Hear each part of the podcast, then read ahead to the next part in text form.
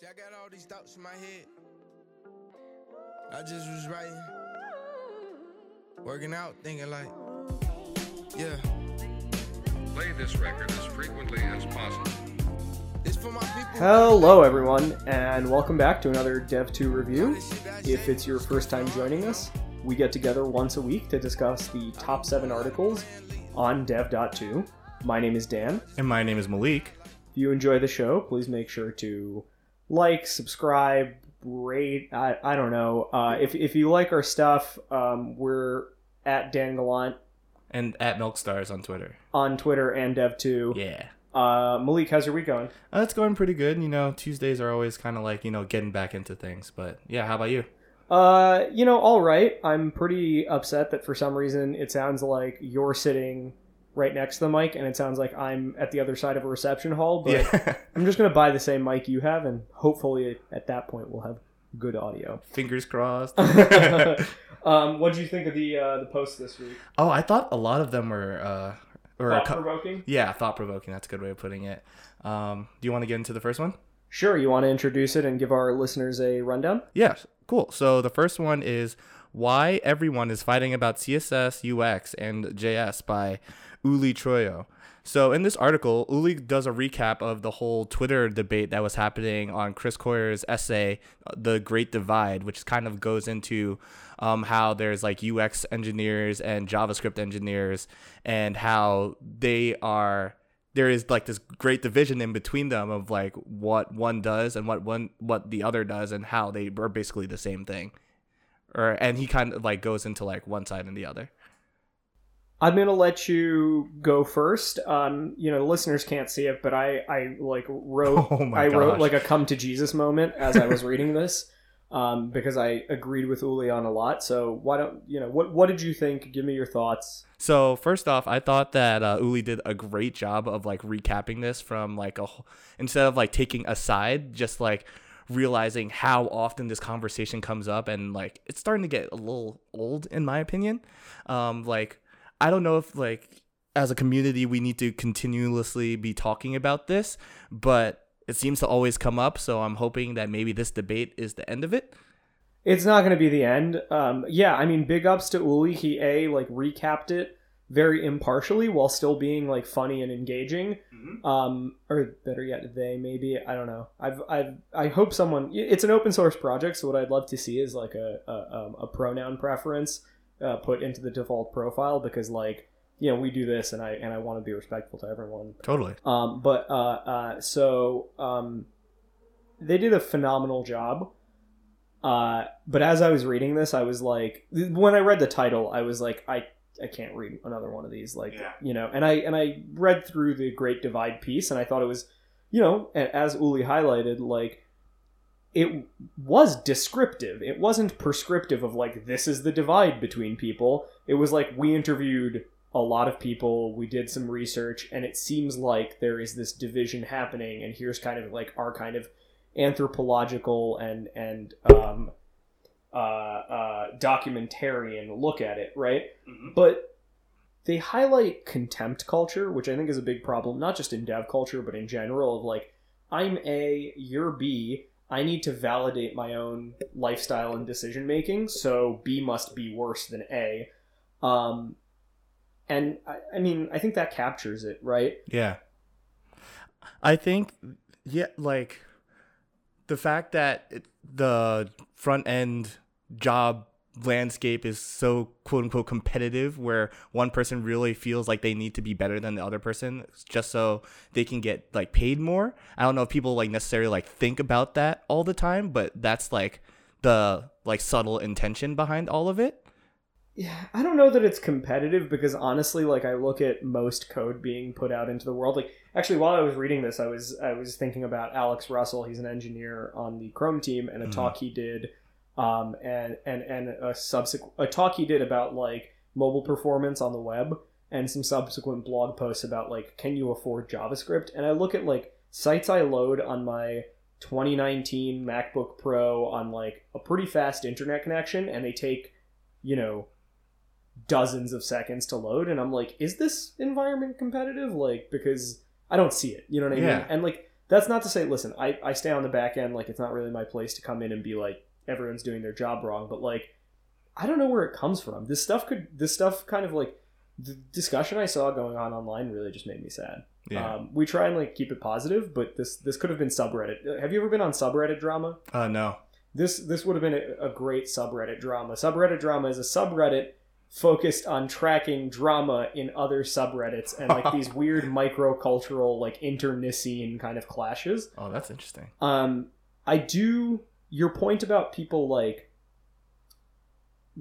being compet. I don't even think it's competitive so much as it is like almost backbiting. Like Mm. there's more money to be made from from absorbing power from management and other and other professions that like are currently in a lot of places I think extracting from developers. Mm-hmm. Um, there's more money to be made from learning how to negotiate when you get a job offer than I think there is from saying like, "Oh, you're a UX engineer. You're you should make you know ten whatever gold nuggets less." uh, and and that way that 10 goes into my pocket no that 10 goes back to whoever managed to convince you that it's a good idea to take money i i don't even know if it's money i think it's ego like i, I don't know it, it frustrates like i literally wrote down um, thought leadering is toxic unfollow anyone trying to sell you something even if the product is that person themselves i'm tired if if i leave this industry this will be a driving factor Mm. uh, and that's I think Uli did a great job of like narrating that, yeah. narrating that and capturing that but like until it sucks that someone did like an interesting kind of interview and like research thing and what it sparked was just like people I don't know denigrating each other and like no ranting is good I'm ranting right now um, but like it sparked people like devaluing each other you know oh yeah, yeah, yeah. um, but I don't. I mean, uh, like again, contempt culture. It is. It is like intoxicating, right? Like I'm glad he called that out because I was just like, oh, the whole web sucks right now. Like it's not a competitive market. Like that is me being part of the problem, right? Yeah. Um, there was like a part that he mentioned about, or they mentioned about how like big companies have all the power in terms of making these super like accessible or people first like websites where it kind of force it thinks about like accessibility and performance where everybody else like kind of falls off to the wayside. Um, what do you think about that? I don't know that that's the point he was making. I think big companies have the resources to invest in tools that allow them to solve organizational problems and cause technical and performance and accessibility problems. Your your framework isn't helping you solve that many technical problems so much as it's like giving you a single way of doing something across hundreds of people, right? Mm-hmm. and keeping everyone moving. Um, it it reminds me of that thing they say about microservices, where microservices solve organizational problems, they cause technical problems, right? Yeah. Yeah, I mean, it, like I think Alex Russell, uh, again, I'll plug his stuff. Uh, I think his blog is infrequently noted. Um, talks about this, you know, pretty like on the nose of like the big companies are the ones creating a lot of the time subpar experiences in exchange for still being able to ship quickly. Yeah. Small shops don't have a problem shipping quickly, and so they, I think, if they care about those kind of quality factors, those kinds of uh, informal requirements or non-functional requirements, Mm-hmm. then they're doing them. Hmm. Um, I read a really great blog from 2015, uh, blog post about like Facebook having a quality problem.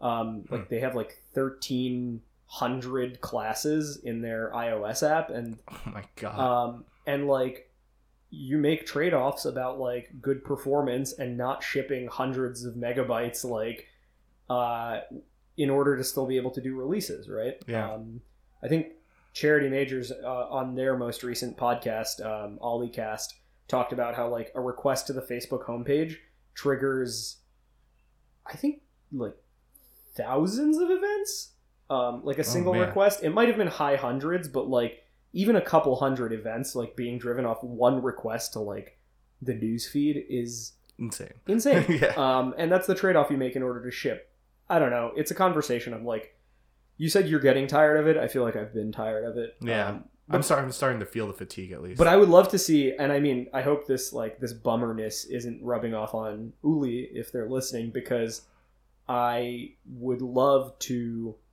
see another one of these recaps about Yeah. something i'm less tired about Um, okay, so that was a that was a long little discussion we had. Uh, you want to introduce our next one? Yeah, so our next one is APIs You Didn't Know You Need by Mikhail.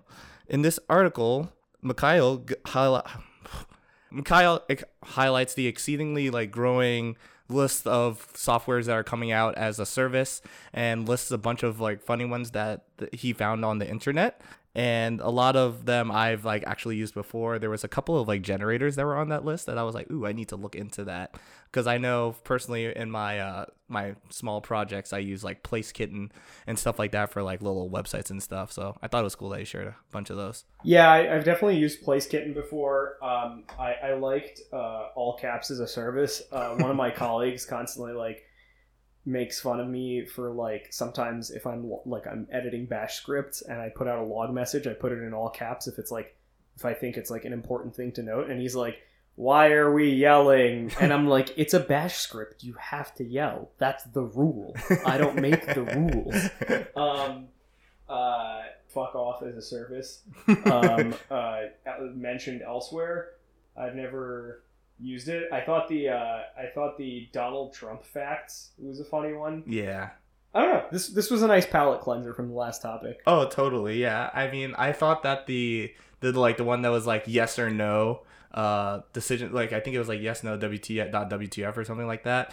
And it was just like you make a call to it and it'll either give, turn you yes or no. But on every once in the occasion, it'll give you a a, a maybe, which is Right. you know great. Oh, I just, yeah. Sorry, I'm, I'm just scrolling through this again. My favorite one was Dev Null as a service. Mm. Um, I just thought that was funny and clever. I wonder what it actually. I should click through it. I wonder if it like actually saves uh, um, what you're what you're sending it. I had something. Oh, there's this thing I've wanted to do forever. It's in my like list of projects I want to do called Not Vin Diesel. Um, what? which is just a list of every movie that's ever come out that has not had Vin Diesel uh, participating as a writer, director, or actor, uh, or I don't know, musician or something. oh man. Um, I just thought it was like just literally give me the entire IMDb database minus Vin Diesel. Thought it would be funny. That would be funny. Uh, These are the kinds of stupid ideas I have. You want to introduce our next one? So our next post is CSS from Zero to Hero by Ali Spittel. You know, the returning champ. Actually, the champ. Uh, yeah, still the champ. yeah. Uh, If you guys haven't seen our interview with Ali, you should definitely go check it out. Good it's plug, up on our dude. Sou- Nice plug. SoundCloud. We have to, dude. Yeah. It was a great conversation. It actually was. We should do another one of those. I know you've been working on something, but uh, we should uh, definitely fast track that when we have a little bit it's more in the works. In the works. yeah. Um, so you want to give the listeners a rundown? Yeah, yeah. So so in this article, Ali does like a summary of the basics of CSS, uh, kind of goes into some more like slightly advanced topics like animation and media queries. Basically everything that uh, when I was like teaching at this computer camp, everything that you would teach in the beginning of it. And I was like, wow, you really did just sum this all up in one post. Kudos to you. Yeah, I think that was like the top comment was like, "You just did everything that we go over in class in one." Yeah, Yeah. Um, yeah. I mean, I think like uh, good intro. Um, I I think for the for the sake of keeping it fresh, I'm not going to rehash every single compliment we've ever given Allie. um, uh, still the champ, always the champ. What I was kind of like, I was reading this and I was like, what is the interesting take here, right? yeah. And I think it's amazing. Like, you know, we talked to Allie, you know, a lot off the mic too, and she she puts a lot of care and a lot of time into all of her posts to a level that I've never done. Mm-hmm. Um, but it is amazing, like putting that aside, it's amazing the quality and like richness of the learning tools available. I remember like when I first, you know, I don't like to say I've been coding for however many years because it's a dumb metric, but like when I was first like playing around with HTML and CSS, like you had like W3 schools and that Mhm. was it. And like you had to load a separate page and like reload it to get it to re-render, right? And, like, yeah. and you had I forgot what we used for hosting, but like yeah, I mean Uh-huh. like it was not, you know, you couldn't like you know, have a code snippet and side by side embedded in a blog post on a different platform, like Mhm. an animation moving. You know what I mean? Like, yeah. Um, it's we've come a long way, and I think that's that's really amazing. But there's still room. Like I think tools like Glitch Mhm. are really going to change this. I think making this accessible on mobile is the next frontier. Oh, to like be able to do all this kind of stuff. Yeah. Yeah, I mean, a lot of what I was talking about about Alex Russell's stuff hmm um, and the divide between in in the in the kind of discussion that Uli talked about, the divide between the rich and the and the rest of us, right, is like, is it accessible on mobile, right? Like if you're serving a site that is only that only loads in a reasonable amount of time on a perfect connection on a 2019 MacBook Pro, Yep. and that does matter, right? Because Yeah. heat sinking in mobile devices. Again, go watch these Alex Russell talks and blog posts. Like he talks about uh, the throttling that happens on CPUs.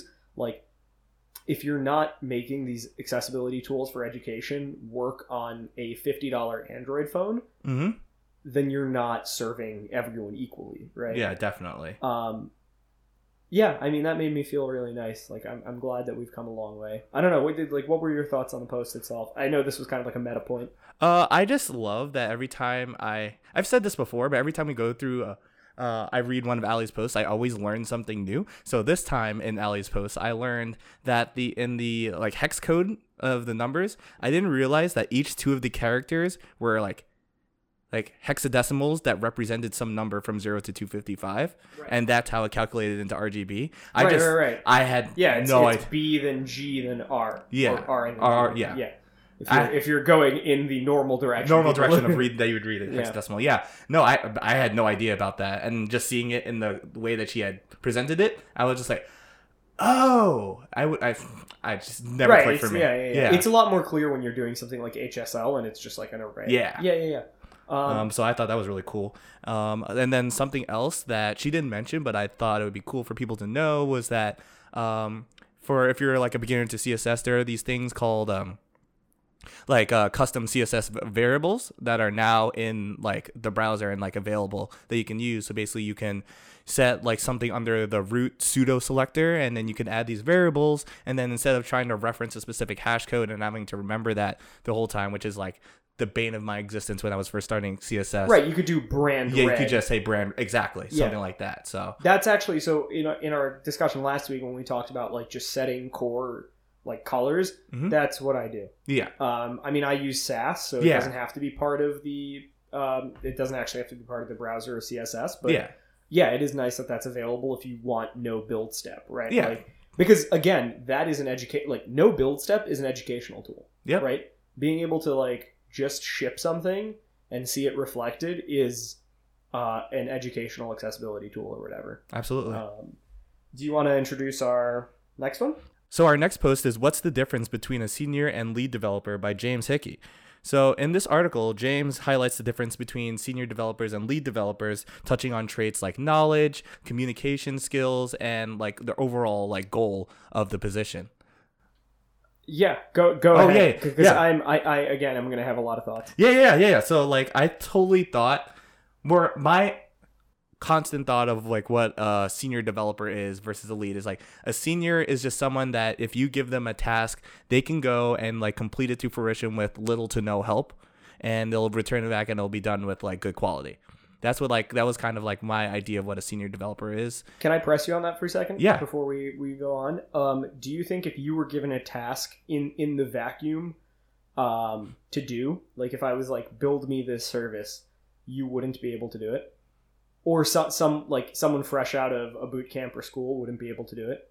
I think oh yeah, I guess. So yeah, they Well, I probably would I would be give if time wasn't And, and factor, what is yeah. Mm-hmm. quality, right? Because quality is like a moving target, right? Yeah. Um, you know, every I look at some of the like I look at some of the comments I get now, and I look at some of the comments I got, you know, years ago, or even peers that are coming up, you know, like junior peers, right? The, the comments are different, right? Like Mhm. quality is a moving target. What's expected of you as you like skill up is different. Yeah. Work that it's acceptable to merge coming from like someone who's new um, will be I don't want to say of a lower quality, but like you're not going to give them the biggest, most mission critical thing and expect it to go super well and with not a lot of help Yeah. and like and and make the same sort of critique because like their toolkit is smaller, their experience is less, and it would be unfair, right? Yeah, definitely. Um, so I I I see where that standpoint comes from, and like to some level, I I agree with it. mm-hmm. I think like when you are when you have no one else to ask questions and and everyone is instead coming to you, I don't know if you're a senior developer, but you are the senior developer, That's right? Like, true. Yeah. um, I know, like, I have friends. You know, it's it's a common time to be starting new jobs, and I have friends being like, I don't know, I feel like I'm bad at this. Like, I'm in this new office and I can't do it. Like, I'm not productive, and I'm like, dude, it's your first new job in years. hmm You're in the hard part. Like, Yeah. once you cross the first six months, that's the or like the first three months, depending on like the environment. Like, you now know how to do that job, and that's easy. You know what I mean? And Yeah. and the rest becomes like people. Like, you you're not like taking a step back on your skill tree. You're just in a new environment, right? hmm It's like being like an expert skier or something, and then going somewhere else, and there's no ski or an expert snowboarder, and then you go to the beach, and you're like, surfboarding is hard. You know, what I mean? like, that doesn't mean you're a worse ski snowboarder. Snowboarder Um, because of it. Yeah. That being said, I do recognize one mark of seniority, and I'll reference it again. You know, Charity Majors is the the the only the only person I consistently Your guiding agree with. light. Yeah, oh, totally. Um, she's amazing. Um, I think like ignore any title anyone else gives you. You are senior when you've when you've got ten years. You know what I mean? Like Mm. it, and and the years matter. Like I was having a debate with a coworker that like are is one year equivalent to another year for different people? No, I don't think so. But a like, year's a year. yeah, I mean that's like that's who I go to is like those people. Hmm. Um, what else? What what else did you think? I've been rambling. Uh, so like another thing that I w- that James talked about was how like a lead developer like differentiated from a senior developer, where te- usually a lead developer kind of, well, not usually, most of the time they communicate between the team to other teams inside of the organization about like what their team is doing, and they kind of like plan like a roadmap of whatever feature or thing they're trying to ship out at that moment in time, and that's kind of like a different, almost like a different skill set than someone is a senior, like you said, who has all of the answers, where a lead might not have all the answers and might need to like reference either the senior or like somebody on another team. I would agree with that characterization more than I think what I read, Mm-hmm. which was that like, oh, leads like communicate on behalf to, to the outside, and I don't think even it, it was like communicate on behalf. It was like they communicate for the team. You know Yeah. what I mean? And I think that that is like, I often hear that like engineers need to learn how to communicate, and I'm like, communication is the most basic. Like, it's an important skill, and we don't value it enough. But the idea that someone comes out of school or a boot camp and doesn't know how to communicate is like absurd to me, right? We've Yeah. been doing it longer than we've been doing anything else. Now, what you communicate and how you communicate it is like a different story, and like audience responsiveness is a different story. But like, I don't know. I this is another topic where like I could talk for days. Um, Mhm. yeah. Okay. Suffice it to say that like um, I think whenever someone writes something like this, uh, it's purely based off their own experience. Mm-hmm. And so I think it runs up against the incentives that we have in the style of writing people choose on the internet, which is like things are X. You know what I mean? This Yeah. is the state of the world. And my first response is like, that's not the state of the world. That's uh, selection bias, right? Hmm. Um, so I don't know that I agree. Yeah. Um, but you know, it was an interesting, t- like, I think it starts an interesting discussion yeah. um, and I think like we need to less let pe- like other people dictate like what we call ourselves and what we think of our role, right? Like Yeah. communication is everyone's job, Yeah. planning is everyone's job, and everyone should be welcome in that process, right? And like, Mhm. of course, some people don't have the experience to see when like they're about to make a mistake, Mhm. and the people I've valued when I've been that person about to make a mistake are the people who are like, hold on, you know what I mean? But that doesn't mean that like those people like that I shouldn't get a seat at the table when I Yeah. was in those shoes. Oh, totally. Yeah. I don't know. I'm rambling. I'm sorry. Uh, yeah. So like I have a another. tendency. Yeah, no, no. Like this, this article like really led me to think of like a lot of stuff. And one of the questions that I thought about is like, does a developer have to be senior in order to be a lead? Again, I don't like. I can't like. That's an interesting question. I think a better framing is: Does a developer have to be senior in order to be a leader? Hmm. And I hate the way we've like uh, commodified like leadership training and like be a leader in whatever role you're in, right? Like sometimes like being a good coworker is knowing when to just like listen to someone else and do what they ask you to do. Yeah. Um, and like understand that they have everyone's best interest at heart, hopefully. Mm-hmm. Um, does it? Do you have to be a senior to be like? I don't know. I don't care. It just depends on the person. it's it's a word that someone else calls you. Gotcha. If you negotiate that, like, not negotiate, or like, if you set the terms that like your title is lead developer, Mhm. that does not mean anything in any other organization other than your own. Yeah. Now, if you talk about like what your role and responsibilities are, like, and they're fuzzy abstractions, right? Like they they kind of map somewhere, right? But Yeah. like, I like to think that like I don't know. I don't like to think anything. This topic, like, um, again, it's one of those topics where I'm just like, I there's too many people I think speaking authoritatively on something that like because we're a young field doesn't have a clear answer. Sure. Um, and I think there's like the thing we need to come to terms with is that there is no like the stuff we do is easy because there are clear answers. Something is true, false, or no, right? Yeah. Like you go to other roles, right, and you see like one senior whatever one account executive's job doesn't look like another account executive's job and no one's like well that person should be called like a technical account exec you know what i mean like Yeah. and there are technical accounts exec- that person should be called a senior account executive and that person should be called a lead no like jobs differ you know what I Yeah, mean? yeah, Like, totally. In that case, do you want to go into the next post then? please uh, yeah, kyle uh, kyle galbraith is, is our next author with uh, how to break through the old monolith using the strangler pattern uh, kyle is one of my favorite people on this platform uh, everyone should go check out parler.io his uh, side project which i always mix this up it transcribes uh, audio into text Mm-hmm. um, for no it's the other way around it does Text into audio. yeah, it does text into audio as a service. Uh, I know because if it did audio into text, we would be using it to do transcriptions for our episodes. Yes. Um, oh, that's true. but I think he provides like he he plugs a hole, and I invite other people on the platform to start writing on the same subject. If there's not a ton of ops writing, Mm-hmm. um, and he he plugs a very valuable hole um, while also just putting out like really consistently and quality stuff.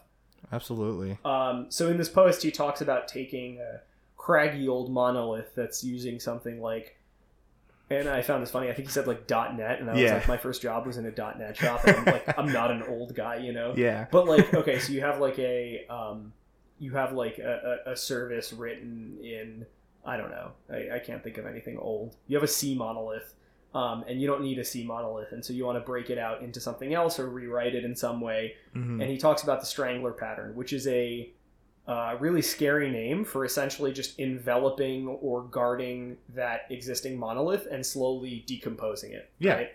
Um, lots of great graphs. You should go check out the post. Malik, what were your thoughts? Uh, I thought. I mean, I think the strangler pattern is a great way to approaching, like like you said, decomposing a monolith into like little. I don't want to say microservices because they don't have to be microservices, but like. I've had to do this at both of my previous jobs, and one way was through. He had lists in the post. He lists like three different ways that you could approach, um, re like redoing a, or refactoring a monolith. One is like completely throwing it away and just writing it new, which is you know the most expensive option. There's this way, which is like like extracting out one piece at a time, and then the the third part was like taking out that one part and trying to refactor it then and then try and tie it back in which can be kind of confusing and this pattern that he mentioned was the easiest by far like which having- which two ways did you do it? uh so the first way that i did it was we tried to just throw we threw away the old monolith and just tried to rewrite everything and we just left it if there were bugs let there be bugs and we're just like we'll address it in the new platform.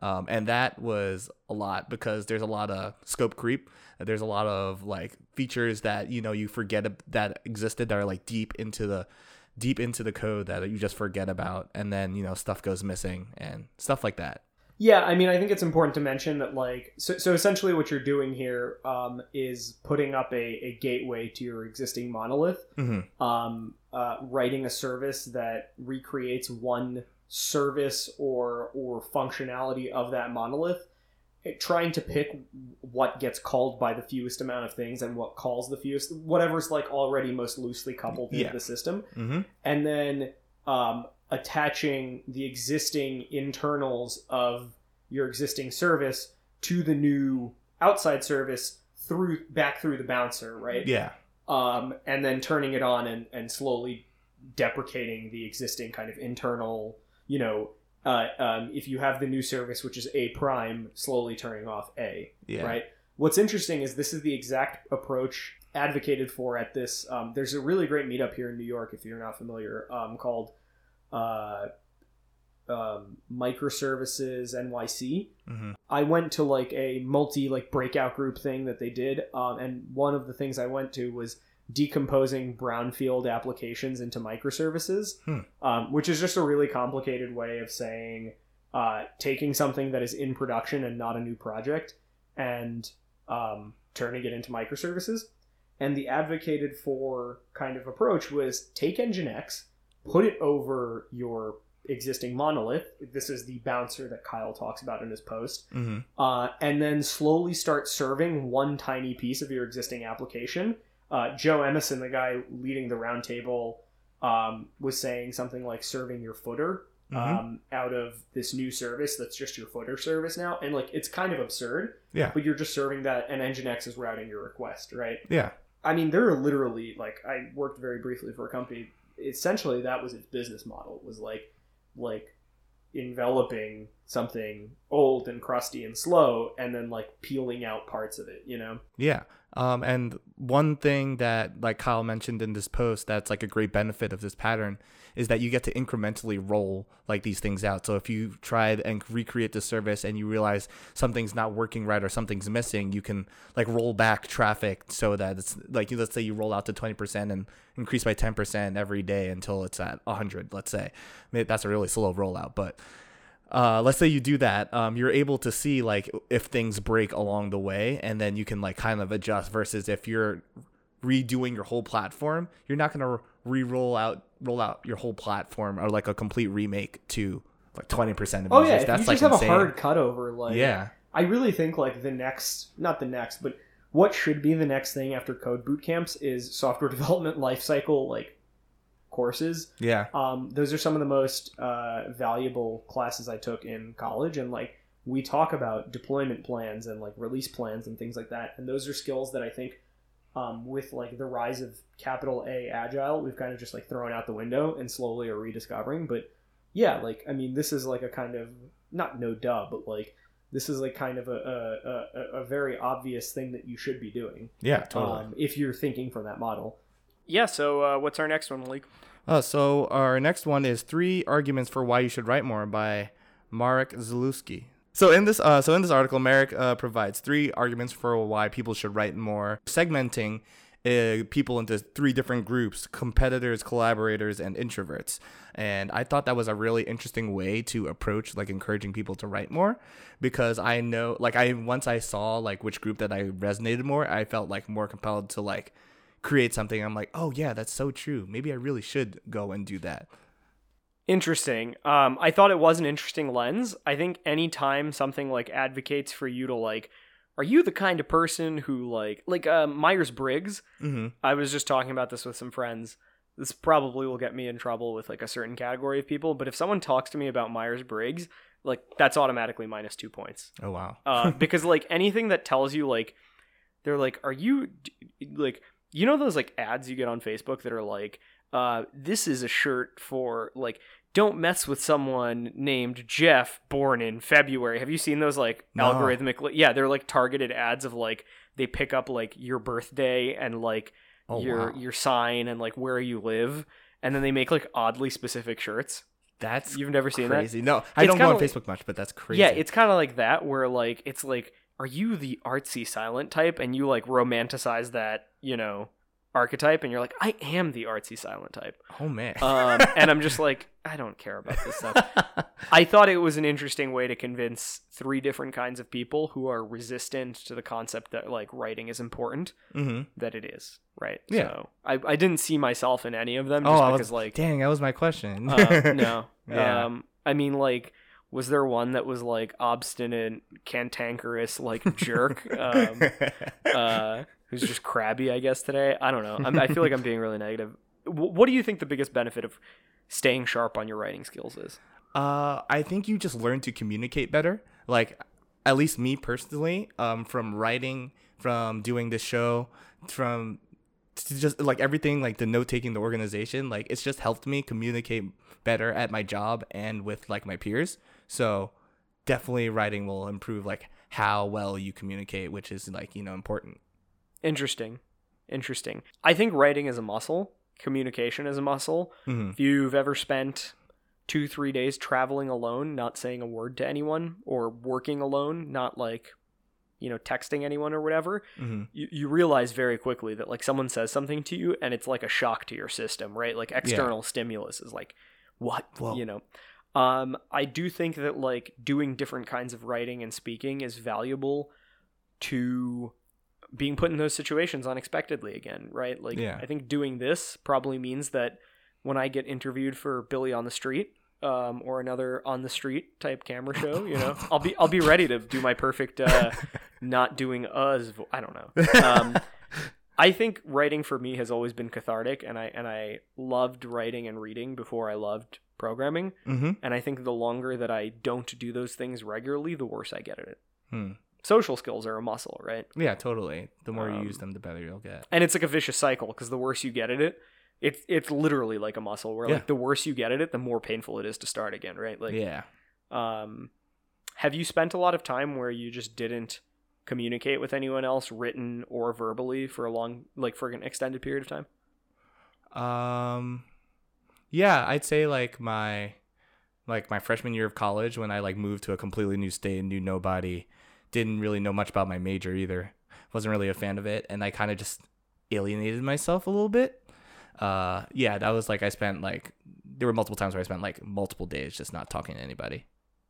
what did that kind of engender in you Um, it kind of made me, at the time, it made me more just anxious about everything, like for every situation. Like when people come and talk to me, or when people would like make like jokes or stuff, I would just kind of just be like, you know, mildly uncomfortable with the whole situation. yeah like you don't know Yeah. how much is okay to laugh Yeah. and then you take that and you apply that to like writing right so Mhm. he you know he's advocating for writing blog posts but like if you're not constantly communicating with coworkers or you don't do it for an extended period of time you get that kind of thing where like someone sends you a joke over im and you're like uh uh is it appropriate to laugh like what do i what, like what do i say that's not weird right like yeah.